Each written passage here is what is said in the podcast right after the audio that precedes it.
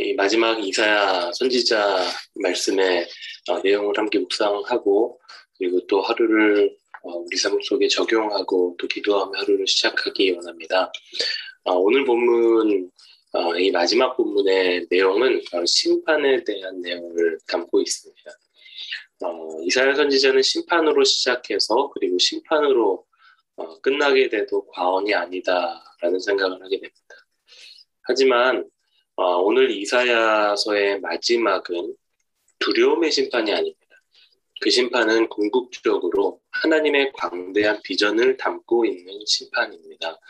오늘 15절 말씀에서 보실 수 있듯이 어, 최종 심판은 불의 심판이 될 것입니다. 맹렬한 화염으로 책망하시죠. 어, 여기서 제 눈에 들어온 단어는 바로 책망이라는 단어였습니다. 책망은 잘못한 것을 꾸짖는 행위이죠.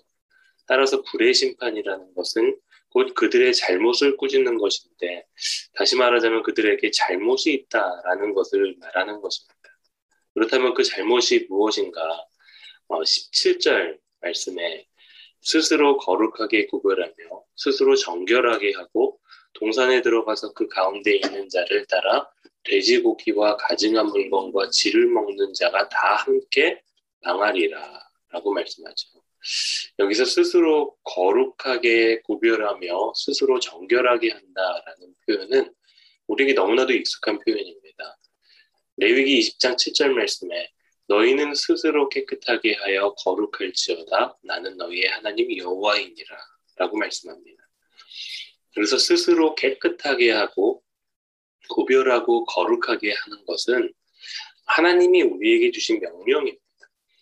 그분이 우리에게 이 명령을 하시는 이유는 그것이 하나님이 기뻐하시는 행위이기 때문인 것이죠. 그렇다면 음, 스스로 구별하고 정결하게 하는 이 행위의 목적과 대상은 바로 하나님이라는 것입니다. 그런데 아쉽게도 오늘 27절 말씀에서 이스라엘이 스스로 구별하고 정결하게 하는 행위의 대상은 하나님이 아닙니다. 그것은 이교소들의 신, 즉 우상에게 행하는 행위인 것입니다. 어, 하나님의 백성이 하나님 앞에서만 드려야 하는 최고의 가치이며 신앙의 지표인 이 영적인 태도가 우상에게 드려지는 이 행위, 어, 그리고 수많은 이방 백성들이 하나님 앞에서만 드려야 되는 어, 예배를 자신들의 신에게만 드려지는 이러한 행위, 어, 하나님이 그들을 꾸짖으시는 이유인 것이죠. 어, 이 말씀을 한번 우리의 삶 속에도 적용해 보시기 원합니다. 나는 하나님 앞에서만 스스로 구별하고 정결하게 하는 태도로 살아가고 있는가? 아니면 우상 앞에서 그러한 삶을 살아가고 있는가?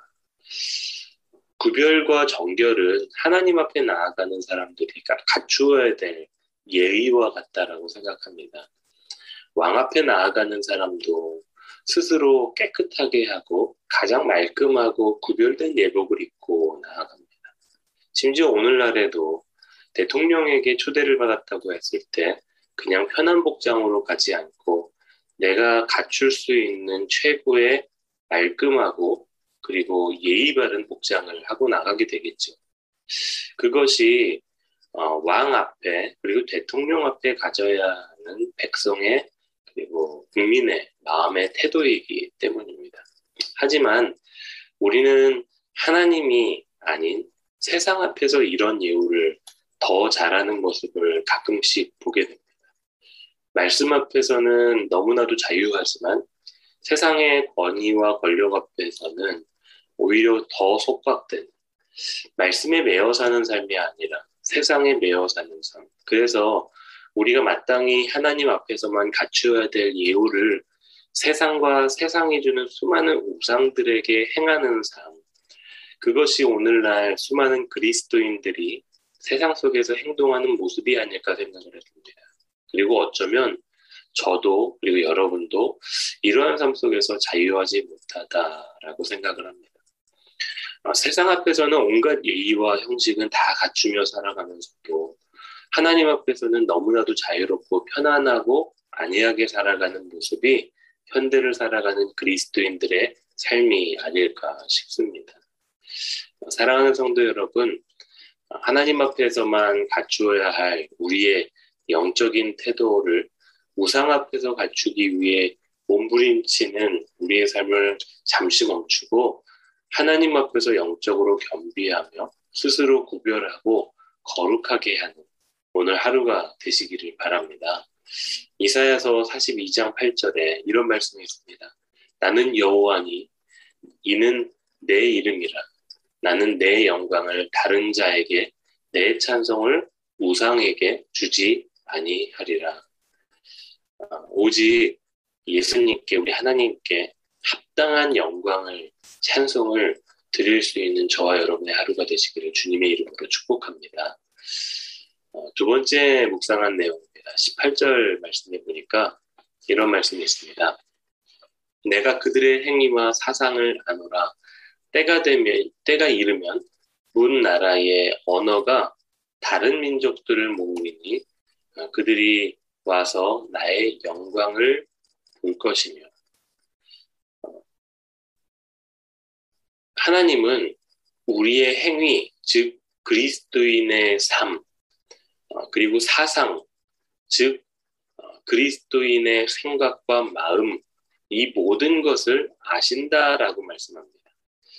하나님 앞에 감춰질 것이 없고 모든 것을 아시는 하나님께서 우리의 삶과 생각을 감찰하시고 그에 따른 분명한 보응을 하실 날이 올 것입니다. 그것이 바로 심판입니다. 최후의 심판은 예수님이 다시 오시는 그날 마치 이사야 선지자 때 하나님이 다시 강림하시는 것처럼 예수님께서 다시 재림하시는 그날 우리 앞에 펼쳐질 것입니다. 그리고 우리의 행위와 사상을 아시는 주님께서 우리와 세상을 판단하실 것입니다.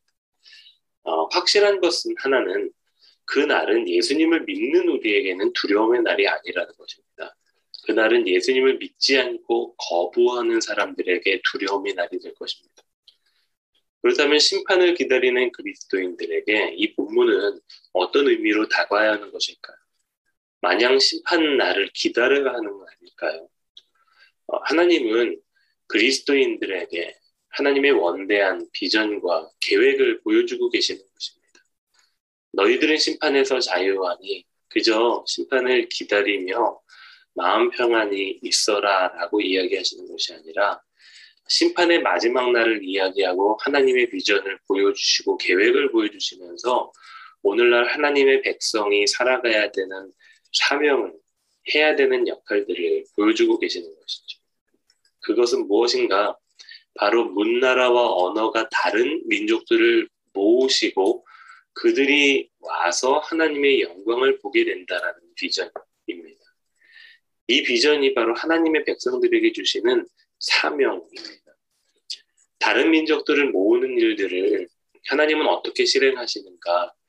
우리는 그것이 사도행전에서 구체적으로 열방 가운데 드러나게 되는 것, 열방이 하나님께 영광을 돌리며 돌아오게 된다는 모습을 그 사도행전이라는 책에서 구체적으로 보게 됩니다.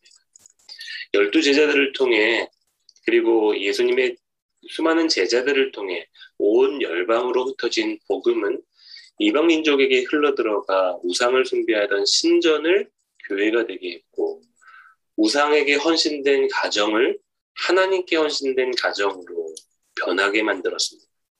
그리고 그 교회와 가정이 결국에는 전 세계를 복음으로 장악하게 만드는 통로로 쓰임받게 되었던 것이죠. 그리고 변함없이 오늘날 그 사명은 저와 여러분들을 통해서 이 시대, 이 세대에 세워져 가고 있습니다. 심판을 다른 말로 표현하자면 종말이라고 표현하죠. 그리고 우리는 이, 이미 그 종말의 시기를 살아가고 있는 것입니다.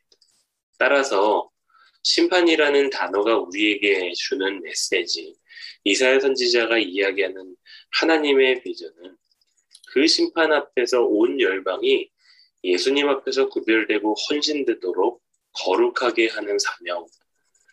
그 사명이 오늘날 우리 그리스도인들의 앞에 있다라는 것입니다. 종말을 살아가고 있는 성도 여러분, 하나님은 우리의 행위와 사상을 알고 계십니다. 주님 앞에서 스스로 겸비하고 그리고 거룩하게 준비하시기 바랍니다.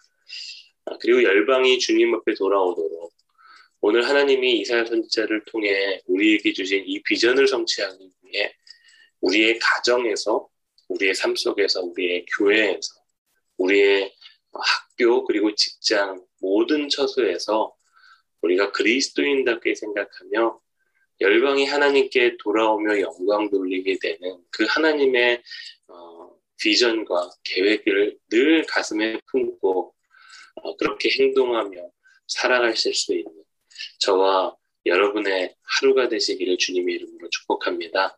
오늘 저와 여러분의 가정을 통해서 우리의 어, 있는 자리를 통해서 삶의 자리를 통해서 많은 사람들이 예수님께로 돌아가고 예수님을 발견하게 되는 은혜와 축복이 넘치게 될 줄로 믿습니다. 아멘.